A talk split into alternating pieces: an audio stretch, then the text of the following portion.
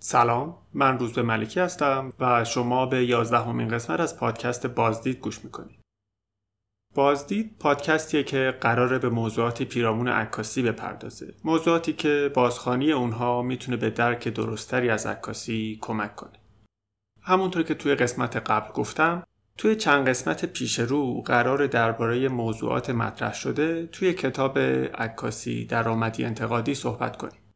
این کتاب که در واقع یک مجموعه مقاله است که به سردبیری لیز ولز گرده هم اومده توسط گروه مترجمان به ویراستاری محمد نووی توسط نشر مینوی خرد به چاپ رسیده. با توجه به اینکه این کتاب از مقالات با موضوعات مختلف کرده هم اومده من برای بررسی این کتاب توی هر قسمت درباره یکی از مقالات صحبت می‌کنم و اون رو توضیح میدم و البته اغلب نکاتی هم به اون اضافه می‌کنم موضوع این قسمت بررسی مقاله ای از پاتریشیا هالند درباره عکاسی شخصی که فصل سوم این کتاب رو به خودش اختصاص داده. این فصل هم مثل باقی کتاب روی کردی درآمدی به موضوع داره و خیلی خلاصه روند شکلگیری عکاسی خانوادگی و عکاسی شخصی رو از ابتدا تا قرن 21 بررسی می‌کنه و به نکاتی اشاره می‌کنه که می‌تونه برای پژوهشگرهای این حوزه مفید باشه. تمامی قسمت های مربوط به کتاب عکاسی درآمدی انتقادی با همکاری و پشتیبانی مدرسه راینو تولید میشه. راینو یه مدرسه تخصصی در زمینه آموزش عکاسی و سینماست که سعی می‌کنه هنرجوهاش رو به سمت اهداف هنری و حرفه‌ایشون پیش ببره. توی این مدرسه سعی میشه آموزش هنر با مشارکت و تعامل بین استادها و هنرجوها شکل بگیره. در نهایت راینو سعی می‌کنه با رویکرد میان رشته ای افراد رو به سمت تولید آثار هنری عکاسی و سینما هدایت کنه. علاوه بر این مدرسه راینو محتوای متنی، صوتی و تصویری درباره عکاسی و سینما تولید می‌کنه که برای آشنایی بیشتر می‌تونید به اینستاگرام این مدرسه به نشانی راینو اسکول R I N O S C H O L یا وبسایت راینو به نشانی rhinoeschool.com مراجعه کنید.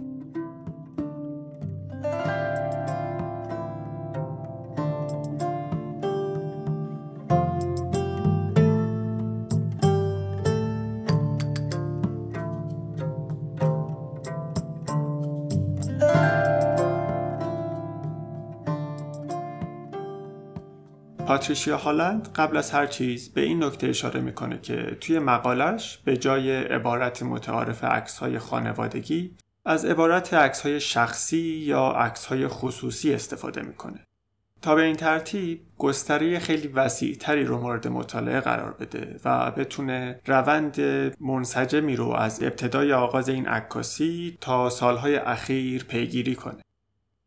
چون بخش های زیادی از زندگی خصوصی ما توی بیرون از محیط خانواده شکل می‌گیره. برای مثال عکس های یک عکاس از دوستانش، جایی که دوش زندگی می‌کنه، عکس های سفرهاش و حتی عکس هایی که به صورت آلبوم جمع وری می‌کنه رو میشه به عنوان عکس های شخصی در نظر گرفت. اما شاید هیچ کدوم از اونها رو نشه توی دسته عکس های خانوادگی گنجوند. از طرف دیگه حوزه پژوهش هالند شامل اروپا و در نهایت آمریکا میشه و نمیشه به خصوص مباحثی رو که درباره قرن 19 هم و اوایل قرن 20 مطرح می‌کنه به راحتی به جاهای دیگه مثل جایی که ما زندگی می‌کنیم بست داد. از نظر هالند عکاسی خصوصی در ابتدا توی دل خانواده رشد کرده و نمودی از وجود اوقات فراغت توی خانواده های طبقه متوسط قرن 19 هم بوده. اما نکته دیگه که بهش اشاره می‌کنه اینه که زندگی خانوادگی اساسا توی همین دوره توی غرب به وجود اومده و نظر زنها، بچه ها و در نهایت مردها رو به کانون خانواده جلب کرده. چیزی که پیش از اون حداقل توی غرب به صورت گسترده وجود نداشت. مسئله ای که در مورد عکس های خصوصی از فضاهای خانواده وجود داره اینه که توی این عکس ها افراد اغلب اونطور که دوست دارن دیده بشن به تصویر کشیده میشن. این ایده که حتی امروزه توی عکس های شخصی خودمون هم به چشم میاد به خصوص در مورد عکاسی از کودکان مستاخ پیدا می‌کنه. برای مثال اغلب عکس هایی که از کودکی خودمون توی آلبوم داریم حتی اگر در مراسمی مثل تولد یا حضور توی یک سفر خانوادگی ثبت نشده باشه با لباسی نامتناسب با محیط عکاسی شده. لباسی که صرفا سعی می شده به طور غیر متعارفی مرتب باشه. به طور کلی ارزش عکسای خصوصی نه به دلیل کیفیت و زیبایی شناسیشون بلکه به دلیل نقشیه که توی تایید هویت و پیشینه ما ایفا می‌کنه. نکته جالب اینجاست که ما به عنوان کاربر عکس خصوصی فکر می‌کنیم تصاویر خصوصیمون برای ما کاملا قابل فهمه اما از طرف دیگه همین تصاویر اگر از دیدگاه دیگه بررسی بشن می‌تونن نشون دهنده معانی متفاوت اجتماعی و حتی روشن کننده تناقضات فرهنگی اجتماعی باشن. با این حال به عنوان منتقد یا پژوهشگر باید به این نکته توجه داشته باشیم که نمی‌تونیم توی فرایند خانش این عکس ها رو به طور کلی از بستر ارائهشون جدا کنیم چون در اون صورت اغلب این عکس ها دیگه چیزی برای گفتن ندارن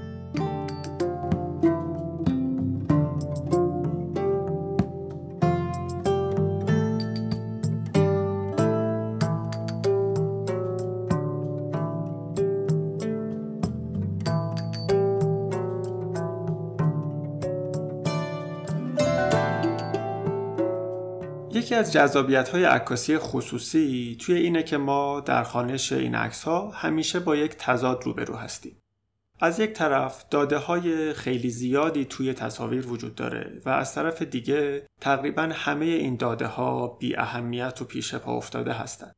در واقع هرچند میشه مثلا تمامی آلبوم های خانوادگی خودمون و اطرافیانمون رو گرده هم بیاریم و به اون به چشم یک آرشیو نگاه کنیم اما عدم وجود هیچ ساختار منظمی توی این آرشیو خیلی از ابزارهای بررسی آرشیو رو ناکارآمد می‌کنه و این تعداد عکس زیاد عملا کارایی برای ما نداره.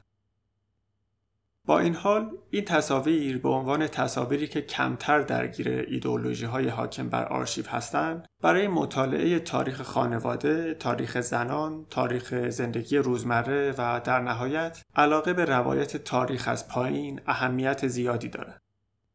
اما باز هم توی بررسی این تصاویر این مشکل وجود داره که خیلی از اطلاعات به دست اومده اطلاعات بی اهمیتی هستند و فقط درصد خیلی کمی از این تصاویر نشانه هایی از مفاهیم پنهان شده یا سرکوب شده به همراه داره. هرچند از ابتدای اختراع عکاسی عکس خانوادگی یکی از موضوعات مهم بوده اما همونطور که توی قسمت قبل دیدیم عکس هایی از غریبه ها و خارجی ها نقش مهمی توی سرگرمی های خانوادگی طبقه مرفه غرب داشتند که نقشی مشابه تلویزیون امروزی ایفا می کرد. برای مثال فرانسیس فرید شرکتی تأسیس کرده بود که عکسهایی از مناطق مختلف جهان برای فروش داشت. مناطقی که تا اون موقع اغلب دیده نشده بودند و تنها به واسطه طرحها یا توصیفهای مسافرها بازنمایی می شده. فریث از سال 1856 سه گروه برای عکاسی به سرزمین های مقدس تورات و انجیل که اغلب شامل مصر و فلسطین می‌شد فرستاد که مجله تایمز از اونها به عنوان مهمترین چیزهایی که تا به حال منتشر شده بود یاد کرده. از طرف دیگه عکاس های فریث بیش از یک میلیون عکس از سراسر بریتانیا تهیه کرده بودند که برای فروش آماده بود. در کنار این عکس ها که توی نیمه دوم قرن 19 هم توی همه آلبوم های خانوادگی کشورهای غربی پیدا می شد آلبوم های خانوادگی که شامل عکس سفر هم می شد سندی از ماجراجویی اعضای خانواده برای نسل های بعد به شمار می رفت. برای مثال عکس های آلبوم افرادی که برای مأموریت به شرق و سرزمین های مستعمره فرستاده شده بودند صرفا برای نشون دادن مردم و مکانهای این سرزمین ها نبود بلکه حضور فرد ماجراجو توی اون مناطق رو هم برای دیگر اعضای خانواده به تصویر می‌کشید. توی اواخر قرن 19 و حتی تا میانه قرن 20 عکسای خانوادگی به صورت متعارف برای موندن توی محیط خانواده و نشون دادن به بستگان ثبت می شده. اما همونطور که گفتم توی آلبوم های خانواده های مرفه اواخر قرن 19 هم عکس های جالب دیگه هم پیدا می شد و اون عکس های خانوادگی بقیه افراد بود. عکس از خانواده های شرقی یا خانواده های طبقه کارگر که برای سرگرمی طبقه مرفه به اونها فروخته می شدن.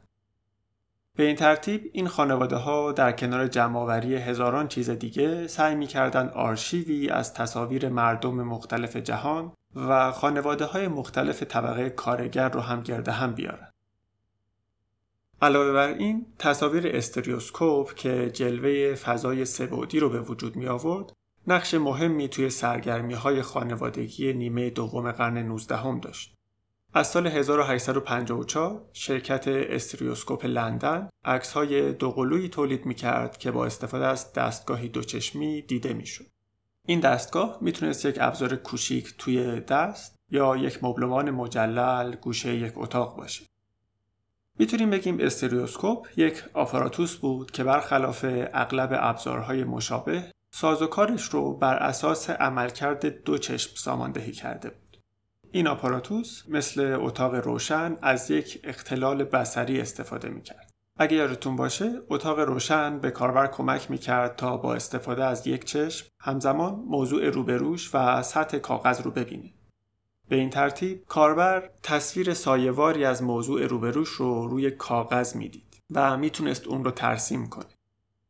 استریوسکوپ هم تقریبا چنین کاربردی داشت. این آپاراتوس با ثبت دو تصویر کوچیک که با اختلاف مکانی ثبت شده بودند و نشون دادن مجزای اون به هر یک از چشمان کاربر فضایی سبودی رو بازنمایی می‌کرد.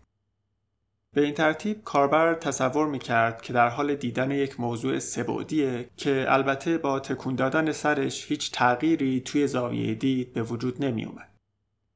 امروزه سازوکار تصاویر واقعیت مجازی به همین شکل عمل می‌کنه.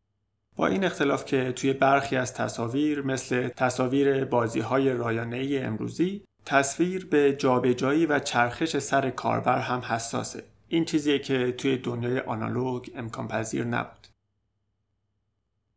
در هر صورت هرچند این آپاراتوس در نسبت با تصویر دوبودی متعارف همیشه توی حاشیه قرار داشت با این حال از آغاز اختراعش توی مدت حدود چهار دهه بیش از 100 هزار تصویر استریوسکوپ مختلف عامه پسند به وجود اومده بود که اغلب اونها تابلوهایی تئاتریکال و صحنه پردازی شده بودند. تصاویر ترسناک، حوادث رمانتیک و تصاویر هرزنگاری بخش عمده استریوسکوپ ها رو به خودشون اختصاص می‌دادند.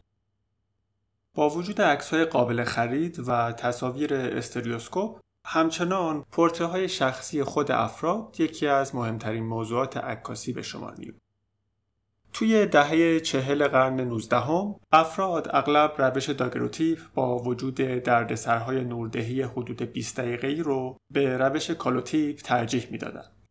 چون تصاویر داگروتیپ تصاویر مثبت روی صفحه فلزی نقره اندود بودند و در مقابل کالوتیپ ها تصاویر روی کاغذ بودند که به صورت منفی ثبت می شدن و توی اونها از دقت بازنمایی داگروتیپ هم خبری نبود.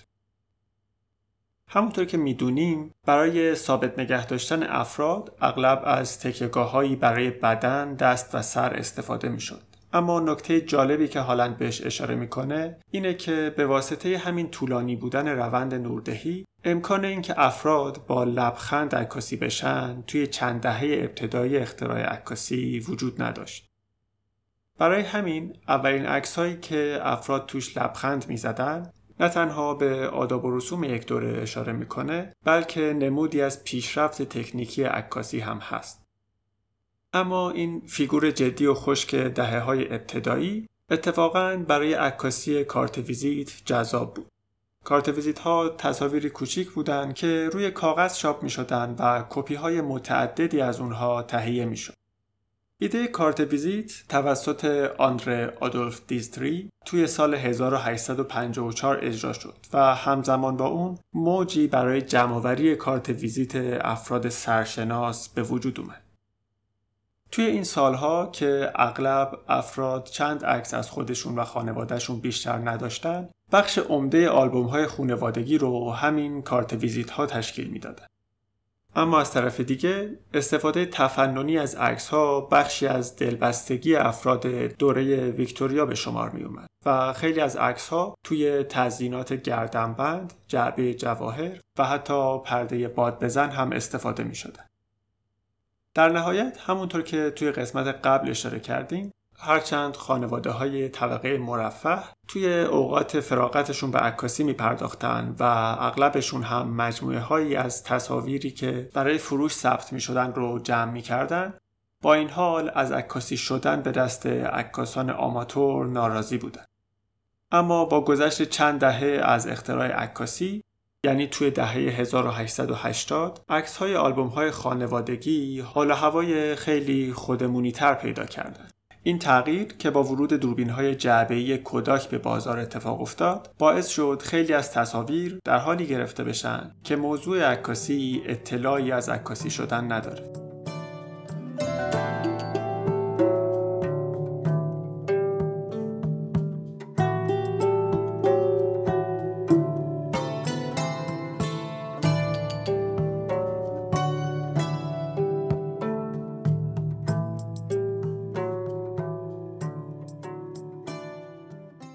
جورج ایستمن مؤسس کوداک قبل از اینکه توی میانه دهه 1880 کاغذ عکاسی و در ادامه دوربین روی دست خودش رو تولید کنه تولید کننده شیشه عکاسی بود و به نوعی توی همین حوزه فعالیت داشت.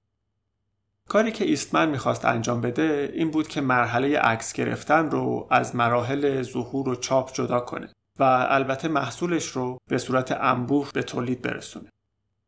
به این ترتیب همونطور که قبلا هم دیدیم با ورود دوربین های کوداک کاربر عکاسی به کاربرهای عکاسی تبدیل شد یعنی همونطور که ایستمن ادعا می کرد عکاسی در حد فشار دادن یک دکمه و جلو بردن فیلم راحت شده بود و همه فرایند ظهور و چاپ به خود شرکت کوداک محول می شد. جالبه که توی نسخه های اولیه حتی قرار دادن فیلم توی دوربین و خارج کردن اون هم بر عهده عکاس نبود و این کار توی لابراتوارهای کوداک انجام می‌شد. و با هر بار شارژ فیلم عکاس می‌تونست حدود 100 عکس بگیره که فکر می‌کنم حتی برای عکاس های آماتور اواخر قرن بیستم هم عدد قابل توجهی بود. توی آخرین ماهای قرن 19 هم کوداک یک دوربین جعبه‌ای ارزون به نام دوربین براونی شماره یک تولید کرد که تأثیر خیلی زیادی روی عکاسی روزمره و شخصی توی نیمه اول قرن بیستم گذاشت. این دوربین که نسخه اولیش به همراه فیلم به قیمت یک دلار فروخته می‌شد، جامعه هدف خیلی گسترده ای داشت. نوجوانها، سربازها و طبقه کم درآمد که می‌خواستند برای اولین بار دوربین داشته باشند. کوداک ادعا می‌کرد که نه تنها به دلیل قیمت مناسب هر کسی می‌تونه این دوربین رو تهیه کنه بلکه به دلیل سازوکار خیلی ساده هر کسی می‌تونه با این دوربین عکس بگیره. به این ترتیب با دسترسی همه اعضای خانواده به دوربین تحولی توی روش های مشاهده افراد خانواده و بستگان درجه یک به وجود اومد. البته ورود دوربین به خانواده عملا مناسبات جدیدی رو هم توی خود خانواده حاکم می‌کرد. اما با وجود دوربین های خیلی ارزون قیمت کوداک همچنان اغلب تصاویر خیلی کمی از طبقه کارگر ثبت می‌شد. به گفته هالند به واسطه تصویب قانون آموزش همگانی توی انگلستان در دهه 1870 خیلی از اولین عکس های شخصی طبقه کارگر عکس هایی بودند که از بچه ها پشت میز مدرسه گرفته می‌شد. یکی از دلایل مهم عدم اقبال این طبقه برای خرید دوربین ارزون قیمت این بود که اونها علاقه به بازنمایی محیط زندگیشون نداشتند و اغلب ترجیح می‌دادند با لباس های مرتب در کنار تزیینات استودیویی عکاسی بشن. با این حال با ورود دوربین های جعبه کوداک به بازار عکاسی خانوادگی که تا پیش از این به عکس های استودیویی محدود می‌شد واجد امکان ثبت آنی شد. همونطور که توی پادکست های قبل دیدیم دستجابی به انجام سریع یا آنی یک نیاز اجتماعی فرهنگی همیشه اتفاقات جدیدی رو با خودش به همراه داشته. به بیان دیگه انتظار داریم که دوربین جعبه کوداک اتفاقی رو برای عکاسی خانوادگی رقم بزنه که خود اختراع عکاسی با کلیت فرایند بازنمایی انجام داد. یا مثلا اتفاقاتی که با اختراع چاپ هافتون، فکس نوری و کامپیوتر توی حوزه های نشر، انتقال و بایگانی رخ داد.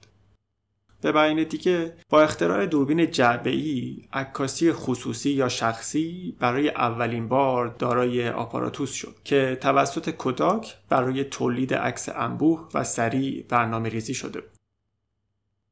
کوداک با ساده کردن فرایند عکاسی در حد فشار دادن یک دکمه بازار هدف دیگه ای هم داشت که از اواخر قرن 19 هم توی تبلیغاتش به اون اشاره می‌کرد.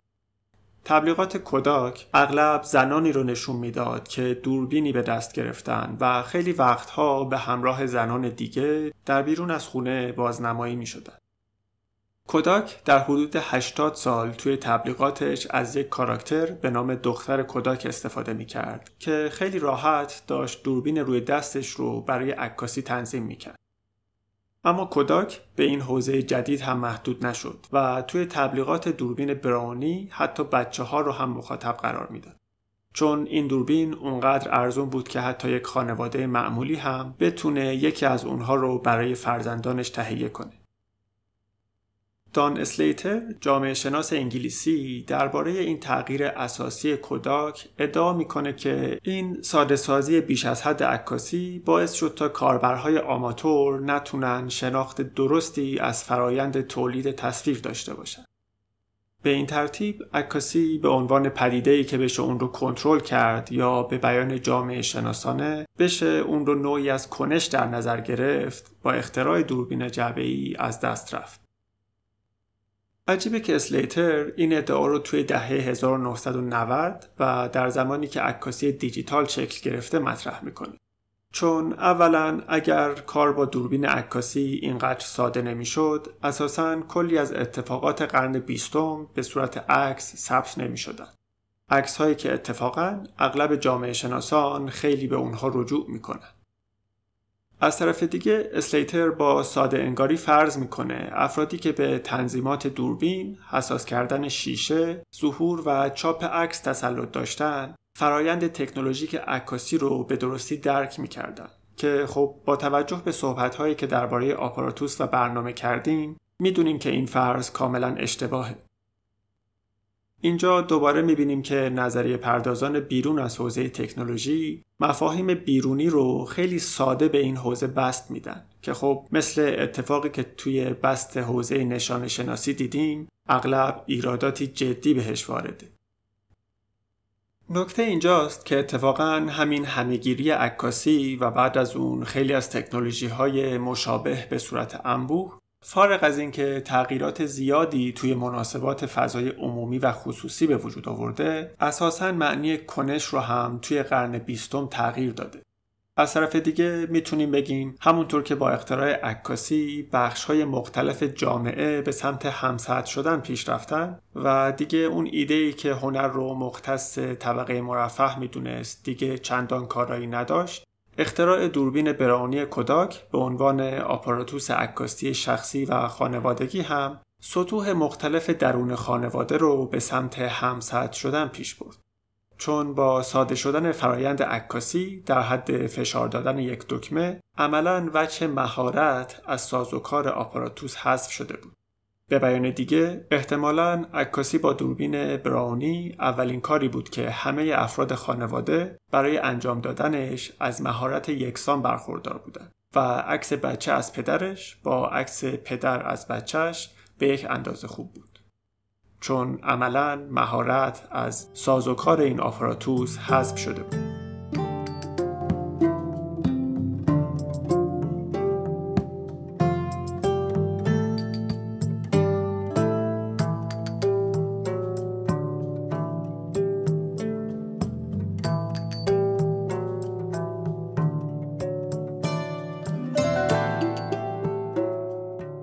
از ابتدای قرن بیستم با کمک دوربین های کوداک و البته به واسطه جنگ های جهانی و الگوی خانواده ایدئال که توی قرن 19 هم شکل گرفته بود خانواده توی مرکز تصاویر شخصی قرار گرفت. از طرفی به واسطه عکاسی از سربازها قبل از اعزام به جنگ در طول جنگ فروش دوربین هایی مثل دوربین براونی به شدت افزایش پیدا کرده از طرف دیگه توی فاصله بین دو جنگ جهانی و البته بعد از جنگ دوم بازگشتن زنان به مرکز خانواده‌ای که به دور از دنیای پرآشوب بیرون شکل می گرفت از سمت جامعه تشویق می. به این ترتیب خانواده اغلب کم جمعیت که توی خونه به شکلی مسالمت آمیز و همدلانه با هم زندگی می‌کردند محوریت اغلب عکس های شخصی نیمه اول قرن بیستم رو به خودش اختصاص می‌داد و طبعا توی این تصاویر کودک نماد اصلی زندگی خانوادگی بود اما از طرف دیگه توی همین دوره و البته در دوره صلح عکاسی و توریسم به هم پیوند خورده بودند عکاسان زیادی با دوچرخه، اتومبیل و قطار به قصد عکاسی از مکانهای بکر سفر می‌کردند و جالب اینجاست که کوداک تابلوهای تبلیغاتی در کنار مناظر دیدنی نصب می‌کرد. اما با گسترش و ارزون شدن وسایل نقلیه به مرور زمان پیدا کردن مکانهای بکر سختتر و سختتر می‌شد. در این باره هالند به این نکته اشاره می‌کنه که توی نیمه اول قرن بیستم دوربین مثل هر چیز دیگه ای تلاش می‌کرد تا با تولید انبوه به درون خانواده راه پیدا کنه و به عنوان وسیله شخصی هر فرد پذیرفته بشه و بتونه الگوی مصرفی جدیدی رو که نوید بخش خوشبختی بود توی جامعه القا کنه. اتفاق مهم دیگه توی عکاسی خانوادگی و عکاسی شخصی رواج پیدا کردن عکاسی رنگی توی میانه قرن بیستم بود. توی این دوره کوداک یک قدم بزرگ دیگه برداشت و توی سال 1963 دوربین های کوچیک و کم خطای سری اینستماتیک رو تولید کرد. این دوربین ها با فیلم کارتریجی رنگی، فوکوس ثابت و فلاش سرخود طیف خیلی گسترده تری از موضوعات مثل فضای داخلی، شب، هوای بارونی و چیزهای شبیه به این رو به عکاسی خانوادگی و شخصی وارد کرد. شعار کوداک برای دوربین های اینستماتیک این بود. خاطرات این گونه ثبت می شود.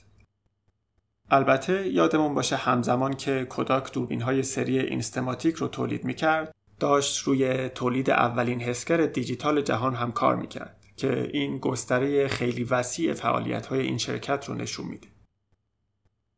اما با گذشت حدود 8 دهه از ابتدای رواج عکاسی خانوادگی توی دهه 1970 عکس های شخصی مورد انتقاد خیلی از منتقدان و به خصوص فعالان جنبش زنان قرار گرفتند. این افراد دقیقا با ایده شعار کوداک مشکل داشتند که ادعا می کرد خاطرات با این دوربین ها ثبت میشن.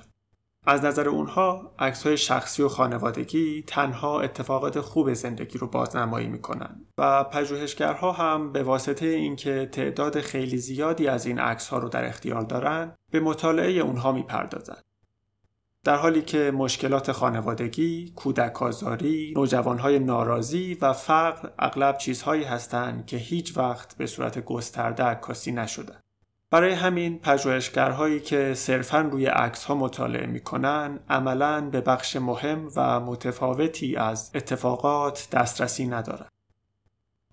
این انتقادهای جدید به حوزه عکاسی خانوادگی که به ظاهر در مقابل عکاسی نهادی مثل عکاسی خبری و مستند قرار می‌گیره و ایدئولوژی کمترین نفوذ رو بهش داره باعث شد تا انتقادهای متنوعی به تمامی حوزه های پژوهشی و تاریخ نگاری که بر مبنای تصاویر و اسناد موجود متونشون رو ساماندهی می‌کردن وارد بشه. به این ترتیب از دهه هفتاد به بعد تلاش های متنوعی برای نوشتن تاریخ از پایین و توجه به روایت های شاهدان و مردم عادی دیده شد. زنها، سیاهپوستها، اعضای طبقه کارگر و اقلیتها تلاش می‌کردند تا تاریخ خودشون رو مدون کنند. به این ترتیب تعداد زیادی از های شخصی که هیچ وقت توی تاریخ نویسی استفاده ای نداشتن مورد توجه این تاریخ نویسان جدید قرار گرفت. و در کنار اون خیلی از تاریخ نویسان زن طرحهایی برای مصاحبه با زنان سالخورده و کمک به یادآوری وقایع گذشته انجام دادند. از طرف دیگه عکاسانی هم بودند که سعی می‌کردن وجوه نادیده عکاسی شخصی رو به تصویر بکشن. برای مثال تصاویر جو اسپنس درباره رویارویش با بیماری یا عکس‌های اورسولا کاچاریان درباره تجربه مهاجرت تصاویری هستند که میشه از اونها به عنوان نمونه چنین تلاشهایی نام برد. در اینجا باید به اون نکته ابتدایی مد نظر هالند برگردیم که عکس شخصی رو به جای عکس خانوادگی مد نظر قرار میدیم. و با این کار آثار خیلی از عکاسان بعد از دهه هفتاد مثل ننگولدین، اوتمالر، آندره زلک، لری سلطان، جک پیرسن و حتی ولفگان تیلمانز رو در امتداد عکاسی قرار میده که ما اغلب اون رو به عنوان عکاسی خانوادگی می‌شناسیم. در راستای همین موضوع عکاسی شخصی هالند به مسئله اشاره می‌کنه و اون رو به عکس‌های خانوادگی قرن 21 نسبت میده. مسئله که هالند از اون به عنوان پسا خانواده نام می‌بره. منظور هالند از پسا خانواده اینه که توی عکس های خانوادگی قرن 21 برخلاف عکس های قرن گذشته که خانواده با یک پدر و مادر و دو یا سه فرزند نشون داده می‌شد ما به کرات با ازدواج های مجدد، فرزند خانده، پدر یا مادر مجرد، زوجهای همجنسگرا و چیزهایی از این دست مواجهیم. به این ترتیب باز هم می‌بینیم که برای مطالعه این حوزه عکس شخصی عنوان مناسب تری از عکس خانوادگیه. چون تعریف خانواده به اون معنی که توی قرن 19 و 20 تثبیت شده امروزه دیگه چندان کارآمد نیست. در نهایت و همونطور که انتظار میره از اواخر قرن بیستم و به خصوص توی قرن بیست و یکم شاهد این هستیم که عکس های شخصی و خانوادگی هم به گالری ها راه پیدا کنند. این اتفاق به خصوص برای ما به عنوان یک فردی که توی خاور میانه زندگی می‌کنیم ای متفاوت داره. به بیان دیگه در حالی که حدود نیم قرنه که عکس های شخصی با نگاه انتقادی به تعریف خانواده متعارف قرن بیستمی نگاه می‌کنند بعضی از عکاسان ما همچنان مجموعه های متنوع عکس های خانوادگی آرشیوی یا عکس های خانوادگی جدیدشون رو به مسابقات و جشنواره ها میفرستن تا نشون بدن که بالاخره خانواده ایرانی هم می‌تونه خودش رو بروز بده. جالب اینجاست که خانواده ای که اغلب حاضر نیست چنین تصاویر رو به همسایه ها یا شهروندهای مشابه خودش نشون بده حاضر که این تصاویر به عنوان آثار هنری فرزندش توی مجامع مختلف به نمایش در بیاد. و با توجه به شناخت نسبی که از نسل قبل داریم می‌دونیم که احتمالا این افراد پیش خودشون فکر می‌کنن دارن به خاطر موفقیت فرزندشون از خودگذشتگی می‌کنن. اما خب از پیش معلومه که با وجود رسانه‌ای مثل اینستاگرام عملا سوار شدن روی چنین موجهایی چقدر بی اهمیت